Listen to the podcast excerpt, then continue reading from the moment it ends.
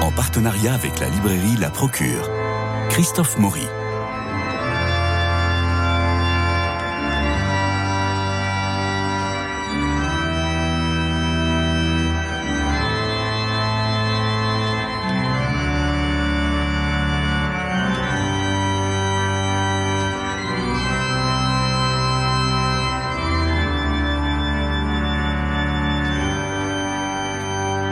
Blaise Pascal est né le 19 juin 1623. Cela fait 400 ans aujourd'hui. Alors il y a une grosse actu, des rééditions, des publications, une lettre même du Saint-Père, des rumeurs de canonisation aussi. Par où commencer? Par où commencer Parce que c'est très compliqué et euh, c'est très pléthorique tout ce qui se passe autour de Pascal. Alors, Jean de Saint-Chéron, bonjour. Bonjour. Vous nous proposez une lecture de 15 textes. Votre livre, attention, est préfacé par Jean-Luc Marion de l'Académie française, excusez du peu. Et c'est une, c'est une magnifique préface. hein. Et c'est une magnifique... Il faut peut-être la relire deux ou trois fois, c'est pas impossible. Voilà. Mais euh, elle est formidable. Je n'osais pas le dire, mais en tout cas, le, le texte de, euh, de Jean de Saint-Chéron est plus clair. Et donc, on va pouvoir euh, rentrer vraiment En dans... tout cas, en tout cas peut-être plus facile. Oui, oui, bah Parce oui. que je pense que Jean-Luc- le texte de Jean-Luc Marion est clair si on connaît déjà la philosophie de Pascal, c'est vrai. Néanmoins, il met le point sur, sur l'un des points essentiels qui est la doctrine des trois ordres. Enfin, bon. Enfin, c'est quand même un bel hommage, même à votre livre et à votre travail, Jean de Saint-Chéron, euh, que Philippe Marion euh, euh, fasse Jean-Luc. Marion. Jean-Luc Marion, pardon. Ouais. Fasse cette préface. Oui, oui. Alors justement, euh, euh, clarté, limpidité, euh, euh, facilité de lecture. Est-ce qu'on peut parler de ces trois, ces trois choses concernant Blaise Pascal? Mais ça dépend des textes que l'on lit. Ben oui. Euh, il est certain. bah alors, On va faire vraiment de la vulgarisation hein, aujourd'hui. alors, on fait de la vulgarisation. Alors, le texte, le- quel est le livre le plus célèbre de Blaise Pascal? C'est un livre inachevé. Les Pensées. Euh, c'est un- une collection de, de fragments, on pourrait presque dire de brouillons, Oui. certains fragments sont des brouillons, d'autres sont à l'état euh, quand même à- Plus abouti. plus abouti. Euh, néanmoins, euh, on n'en connaît pas l'ordre. Le titre même, Pensée, bien évidemment, n'est pas de Blaise Pascal lui-même, qui, n'aurait pas eu cette pédanterie d'intituler tout simplement l'un de ses ouvrages Pensée.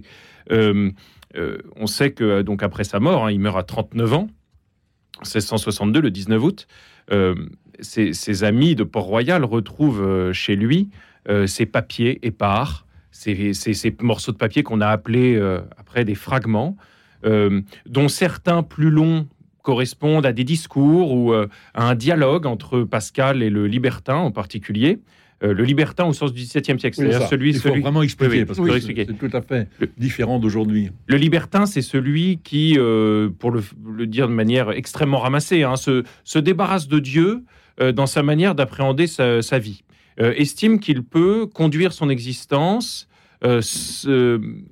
en dehors de la question de Dieu et, euh, pour une large part, se désintéresse progressivement de cette question et la traite presque avec légèreté. Ça, on verra, ça insupporte Pascal. Il se dit, mais comment peut-on traiter euh, avec... euh, Autant de légèreté. autant de légèreté, la, seule question essentielle, puisqu'il s'il y a bien une certitude que nous avons tous, c'est qu'un jour nous allons mourir, il faut quand même vérifier si cette, cette histoire de vie éternelle est crédible ou pas. Voilà. Et dit au moins qu'on la, vérifie. Pascal, en revanche, a beaucoup de, de respect et même d'admiration pour les athées qui se posent sérieusement la question de la vérité. hein. Il faut bien Mmh, voir mmh. qu'il ne traite pas du tout euh, l'athée, dirions-nous, du- d'une manière générique.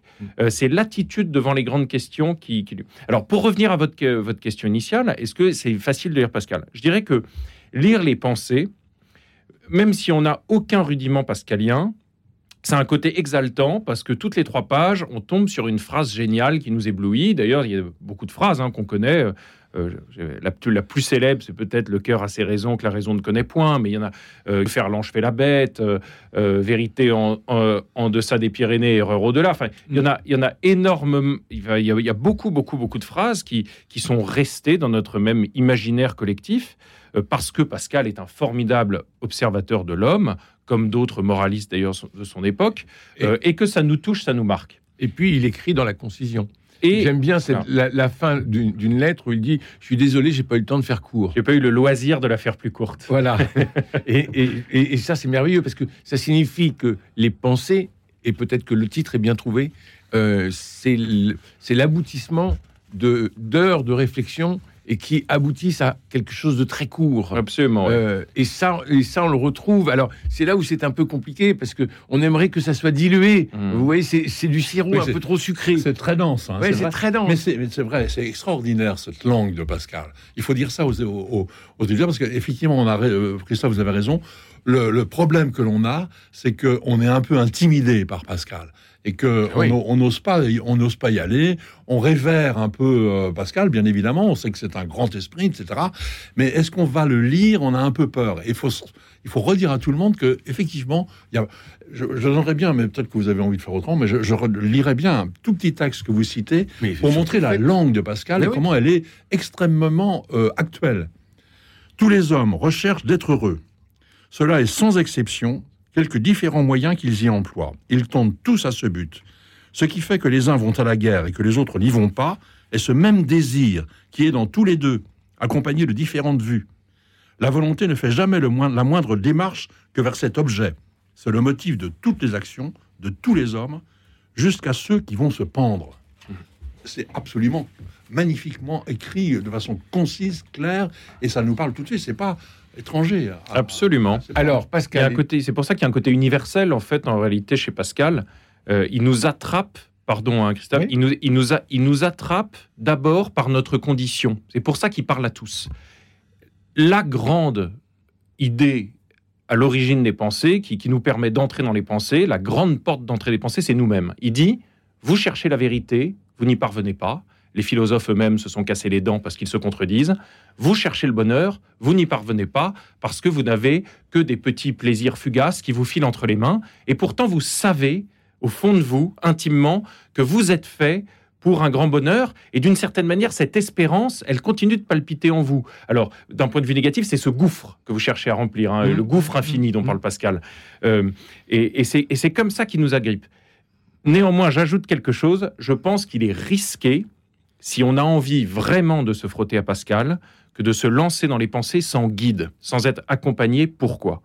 Parce que nous n'avons pas en main tous les éléments de la philosophie qui sous-tendent justement ces formules lapidaires et géniales. Par exemple, dans Le cœur a ses raisons que la, la raison ne connaît point, il faut comprendre ce que veut dire cœur dans la philosophie du XVIIe siècle et en particulier chez Blaise Pascal. Sinon, on pense que c'est il justifie tous les errements amoureux, alors que c'est l'inverse. Vous voyez, par exemple. Et donc c'est pour ça que cette phrase est si mal comprise. On dit oh bah j'ai suivi mon cœur. Oui, j'ai fait une grosse connerie, mais j'ai suivi mon cœur. Mais Pascal nous encourage absolument pas dans ce sens. Ça c'est absolument pas ce que ça veut dire. Le cœur, c'est le siège de la volonté. C'est ce qui nous permet de connaître les premiers grands principes indémontrables. on reprend l'interview ou on continue la conférence? Bon, alors, euh, vous dites, euh, vous parliez Oui, des, philosophes. Des philosophes tout à l'heure, et vous écrivez euh, Pascal voit les limites de ces philosophies. Le stoïcisme mène à l'orgueil, le scepticisme au désespoir, tandis que le dogmatisme ne s'appuie sur d'autres preuves que la certitude intérieure, la bonne foi, pourrait-on dire, ce qui ne convainc pas ceux qui préfèrent douter. Pascal, philosophe ou penseur? Mais la, la question est toujours en débat euh, chez les universitaires. Oui, hein. mais vous, votre point de vue, Euh, en tout cas, bon, vous vous placez de quel côté? Moi je, je pense que c'est un penseur Oui, génial, oui. euh, c'est ce que j'ai lu à travers votre livre. multiforme et multitâche, parce qu'il faut rappeler quand même que Pascal est l'un des plus grands mathéma- mathématiciens et physiciens, physicien, et oui. de l'histoire. Et ingénieur. Mm. Il, a quand même, il est quand même le père de la presse hydraulique et de la machine à calculer, Mm. hein, pas si mal. Euh, il, a, il a aussi été... euh, il a aussi euh, été un entrepreneur puisqu'il a fondé, euh, il, a, il a inventé les carrosses à cinq sols, donc il a, il a inventé les transports en commun à Paris. hein, quand même. La RATP, c'est Ah, lui. Absolument, père- oui, absolument. Euh, Jean Castex, je sais pas, je sais Mais- pas si Jean Castex a rendu hommage à Blaise Pascal Non le mais, vous, 19 juin. non, mais vous Mais- rendez-vous compte de, de notre niveau aujourd'hui, c'est-à-dire qu'on fait une émission sur Blaise Pascal pour essayer de donner l'envie, l'idée et euh, les clés de compréhension aux auditeurs pour qu'ils puissent euh, ouvrir Blaise, Blaise Pascal, l'œuvre de Blaise Pascal. Et il y a encore quelques petites décennies, Blaise Pascal était sur tous les billets de 500 balles. Mm. Et c'est quand même extraordinaire, c'est-à-dire qu'il faisait partie de notre quotidien. Absolument. Et aujourd'hui, il faut qu'on aille chercher euh, Jean- Ça dépendait du salaire, effectivement. non, mais- Non, non, mais Bon, et, et aujourd'hui, il faut aller chercher Jean de Saint-Chéron qui va nous parler de, de- de Blaise Pascal parce que c'est une figure que, qui a disparu de notre société, Alors, moi, alors je, qu'elle est fondamentale pour notre civilisation. je tiens à dire quelque chose de très honnête. Ouais. Jean-Luc Marion m'a fait l'immense honneur de préfacer mon livre parce que j'ai eu l'audace de lui envoyer et il m'a dit bon, vous articulez bien les concepts, vous avez, euh, en gros, vous avez pigé, vous avez pigé donc imprimature philosophique, bon, mais euh, je, je suis loin d'être un spécialiste de Blaise Pascal. Moi, je suis un lecteur de Blaise Pascal, passionné. J'essaye d'en rendre compte, mais, mais les spécialistes de Blaise Pascal Non, continuent oui, de, de, de, de s'intéresser à des sujets qui. Non, mais ce que je veux dire, c'est ce qui est intéressant, qui sont toujours en débat 400 ans plus tard. Mais oui. C'est-à-dire qu'à l'université française, on n'est pas d'accord, par exemple, tout le monde n'est pas d'accord sur ce que c'est que le pari. Quelle est la place du pari de Pascal dans son apologétique? Est-ce que c'est un texte mineur? Est-ce que c'est un texte secondaire? Est-ce que c'est central? C'est pour ça que votre livre, c'est voilà. pour ça que votre livre était patent parce que euh, on rentre dans l'envie de lire Pascal. Vous, vous, en, en fait, vous commentez 15 textes hein, Mhm. que, vous- que vous Oui, avez choisis C'est et, vraiment important de lire ça. et vous allez nous bien. expliquer comment vous les avez choisis ces, ces- ces 15 textes. Au centre de votre livre, il y a Feu, Le Ouais. mémorial. le mémorial, un texte absolument incroyable, deux versions, une version qu'il avait cousue à l'intérieur de son, euh, de son blouson de cuir et, et- De son pourpoint. de son pourpoint et une autre version qui vous publiez les deux versions. Mhm. Je me suis arrêté. C'est- une copie. hein. C'est simplement pas que. vraiment, il n'y a pas vraiment de grande différence. Non, il a ajouté quelques phrases dans le deuxième, dans le parchemin. Ouais. Il a remis au propre. Euh, si- si- il a si- recopié. Alors, si, si on avait reproduit euh, les manuscrits, vous auriez vu la Voilà. différence. Parce qu'en fait, le premier est vraiment écrit à la diable, quasiment illisible. hein. Heureusement qu'on a des grands, euh, des grands spécialistes des manuscrits anciens pour nous aider à déchiffrer ça. Parce que j'avoue que moi, j'ai regardé les manuscrits. euh, bon, c'est euh, je, vous assure que je n'aurais pas tiré grand-chose. Euh, à part Feu et Dieu, qui sont écrits en lettres capitales, justement, donc qui sont Mm. plus lisibles que le reste du texte.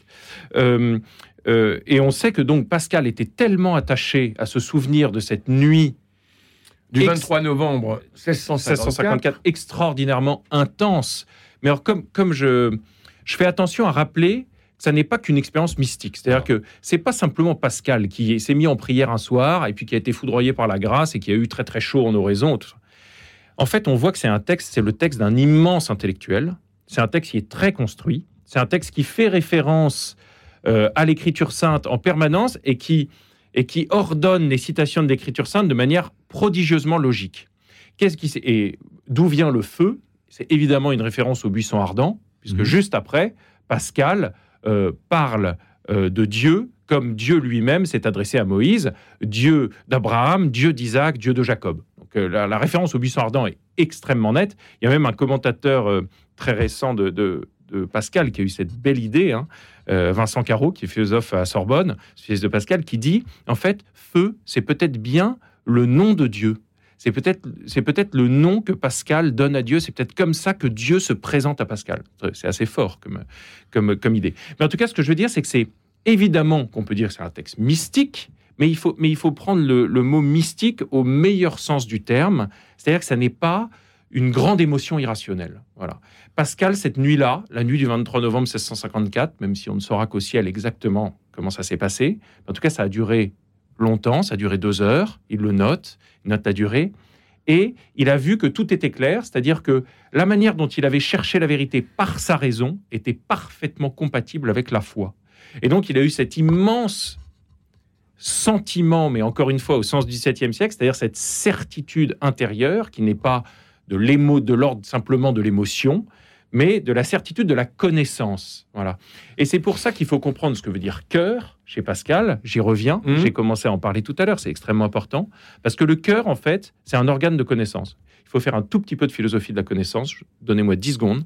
On connaît, on est capable de connaître la vérité, connaître la réalité par deux principales portes d'entrée la raison et le cœur. Évidemment, euh, par les sens également, mais les sens la raison.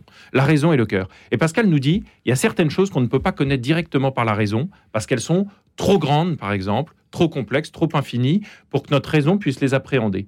Et donc, il y a cet organe de la volonté qui s'appelle le cœur, qui nous permet d'en avoir l'instinct, mais avec certitude. Et il dit, ça ne concerne pas que Dieu, ça concerne par exemple le fait qu'il y a un temps. Nous savons tous qu'il y a un temps, nous ne sommes pas capables de le définir ni de l'expliquer. Euh, L'espace, le mouvement de la même manière.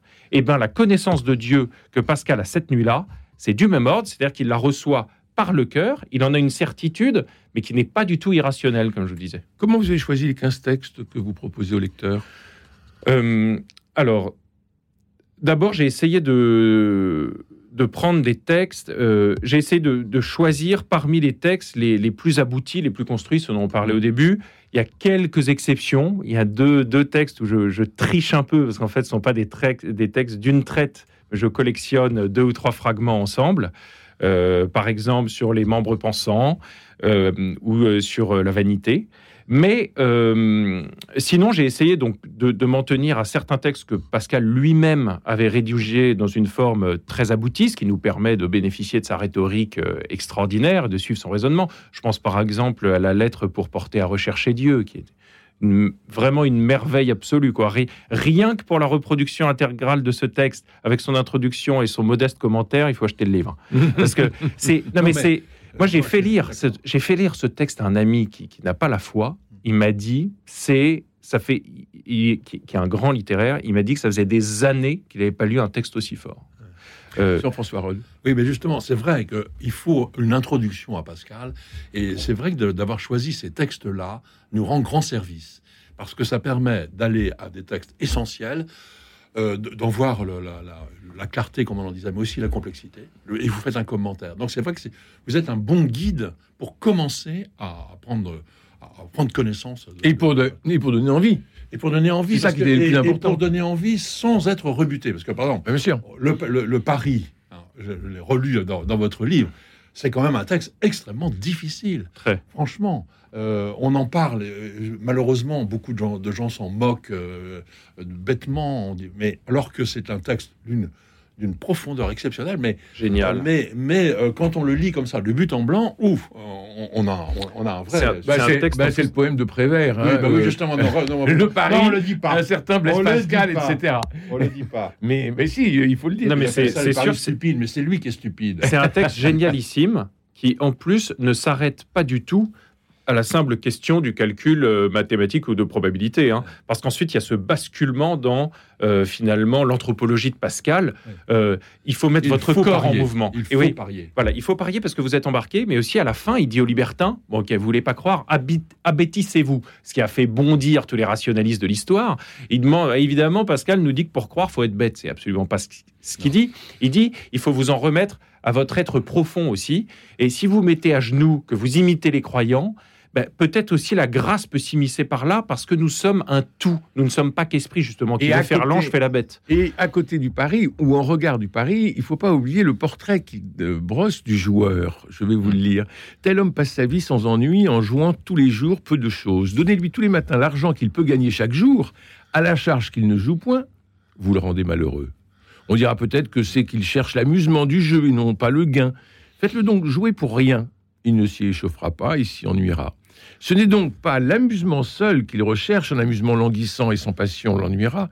Il faut qu'il s'y échauffe et qu'il se pipe lui-même en s'imaginant qu'il serait heureux de gagner et qu'il ne voudrait pas qu'on lui donnât à condition de ne point jouer afin qu'il se forme un sujet de passion et qu'il excite sur cela son désir, sa colère, sa crainte pour l'objet qu'il s'est formé, comme les enfants qui s'effraient du visage qu'ils ont barbouillé. Eh bien, ce portrait du joueur, on peut le mettre en face du pari. C'est-à-dire que si on n'a rien derrière le pari et juste une question intellectuelle, Mais euh, ça, c'est on s'y ennuie. Et c'est lié au divertissement, en fait. Et c'est lié au divertissement, C'est là que c'est absolument. marrant. On- on- je, je peux prendre un autre exemple extrêmement simple et clair pour nos auditeurs. Euh, par exemple, Pascal nous dit, euh, dans la chasse, ce qu'on cherche, c'est évidemment pas le lièvre, qu'on n'aurait même pas voulu aller acheter parce qu'il est rachitique, il est moche, il a pas l'air bon, la chair est trop dure, mais on passe quand même sa journée à courir derrière. Euh, et néanmoins, il faut qu'il y ait un lièvre. C'est-à-dire que s'il n'y avait, pas oui. de- s'il y avait pas de lièvre du tout, on n'irait pas à la chasse non plus. De la même manière, s'il n'y a pas de gain, on on va pas se mettre à, ta- à la table du jeu. Donc c'est ça qui est extrêmement complexe et intéressant. Jean-François Roth, qu'est-ce qu'il faut voler sur l'étape de la, de la procure? Ah ben, on- je, je voulais, je voulais parler d'une polémique, euh, parce qu'un autre texte célèbre, on n'a pas eu le temps de en parler, c'est Les Provinciales, Eh oui. où, euh, en fait, et c'est le rapport de Pascal au, au jansénisme. Et je, je voudrais citer le, le livre de Paul Valadier, euh, Rigorisme contre liberté morale, Les Provinciales, actualité d'une polémique anti-jésuite. C'est un petit livre euh, magnifique où Paul Valadier, tenez-vous bien, prend la défense des jésuites contre Pascal. Enfin. Alors, oui. Et donc, en fait, il a, il a un peu de culot, mais il dit justement que, euh, évidemment, il ne nie absolument pas le génie de Pascal, et, et évidemment, Pascal a mis tous les rieurs de son côté, définitivement. Mais sur le fond, il dit en fait le rigorisme janséniste n'a pas raison, même contre les casuistes. Alors, il ne défend pas non plus euh, tout, le laxisme euh, que Pa- Pascal attaquait. Mais il dit, je prends juste un exemple parce qu'on a peu de temps, il dit en fait les, les jésuites dont il contredit, ce sont des gens qui sont totalement insérés dans la vie des gens. Hmm. Ce sont, et il dit, ce sont des confesseurs. Hmm. Et donc, en fait, eux, pour la première fois, ils ne s'intéressent pas simplement aux grands principes, mais comment est-ce qu'on fait quand on est, euh, quand on est courtisan, quand on est roi, quand on est euh, marchand, quand on est euh, co- conseiller au Parlement? Comment est-ce qu'on fait pour vivre en disciple de Jésus? Ce sont des confesseurs. Il prend un exemple qui est, très clair. Il, dit, il y a quelqu'un qui arrive, il dit j'ai une, mon père, j'ai, j'ai péché, j'ai une maîtresse. J'ai une femme et j'ai une maîtresse. Et si vous lui dites, bah, écoutez, vous, je vous donne l'absolution que si demain vous revenez en disant que vous avez rompu avec votre maîtresse, vous n'avez aucune chance. Alors, est-ce que, c'est du laxisme que de dire à quelqu'un, euh, il, faut, il faut changer votre vie et éventuellement lui donner étaient- à la fois le temps et les moyens de le faire? Les jésuites étaient bien en cours parce que c'était très chic à, euh, à l'époque d'avoir son confesseur et son directeur spirituel.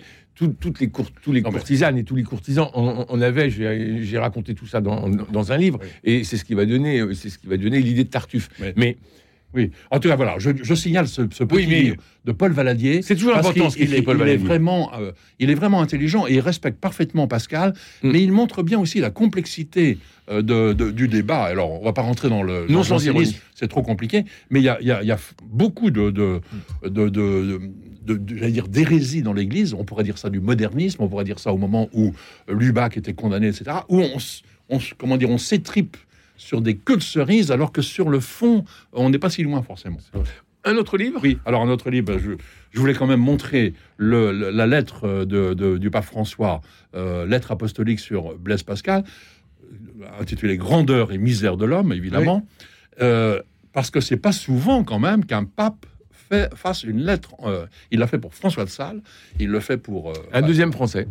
Et, et- et François Sales est canonisé, Oui. et Pascal ne l'est pas encore, et on sent, on sait- on sent bien que le, le pape François aimerait bien, hein, mal- malgré ses attaques contre les jésuites. Et puis Je alors- signale le- le- l'œuvre totale de Pascal dans les- dans l'édition bouquin. Bon, c'est un énorme livre, mais là vous avez tout, y compris le- le- les, les œuvres, Les mathématiques. les- les- voilà, les œuvres scientifiques. Euh, c'est formidable. C'est assez lourd, ça fait combien de pages le- Ben, Les œuvres euh, complètes Ça De- fait 2000. énormément de pages.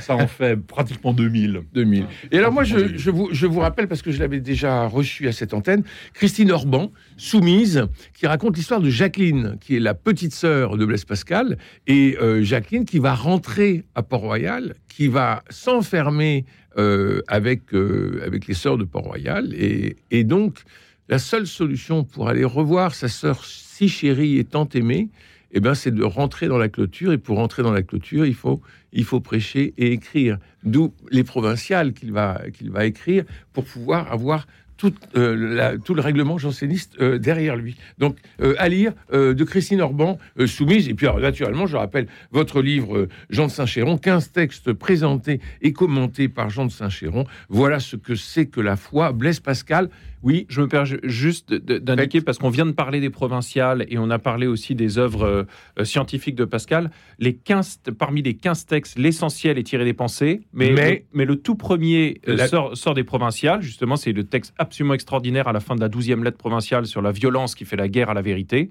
Euh, et puis il y a également un texte très important qui est tiré euh, de l'esprit géométrique sur l'art de persuader. Et un, tro- un troisième qui est la grande prière pour demander à Dieu le bon usage des maladies. Donc ça permet quand même d'avoir un, un aperçu également des grands textes de Pascal en dehors des pensées. La morale chrétienne authentique, rétorque Pascal, celle du commandement de l'amour, ne s'amuse pas à faire de la casuistique laxiste ou hypocrite, écrivez-vous. C'est pour répondre Non, mais- mais- à notre ami Valadier. Non, mais Valadier est d'accord avec cette phrase-là, parce que précisément, ce n'était pas hypocrite. Mais de toute façon, tout ce qu'écrit Valadier est important, donc je sais qu'il nous écoute et euh, on, le, on le salue. Jean-François Rode, merci infiniment.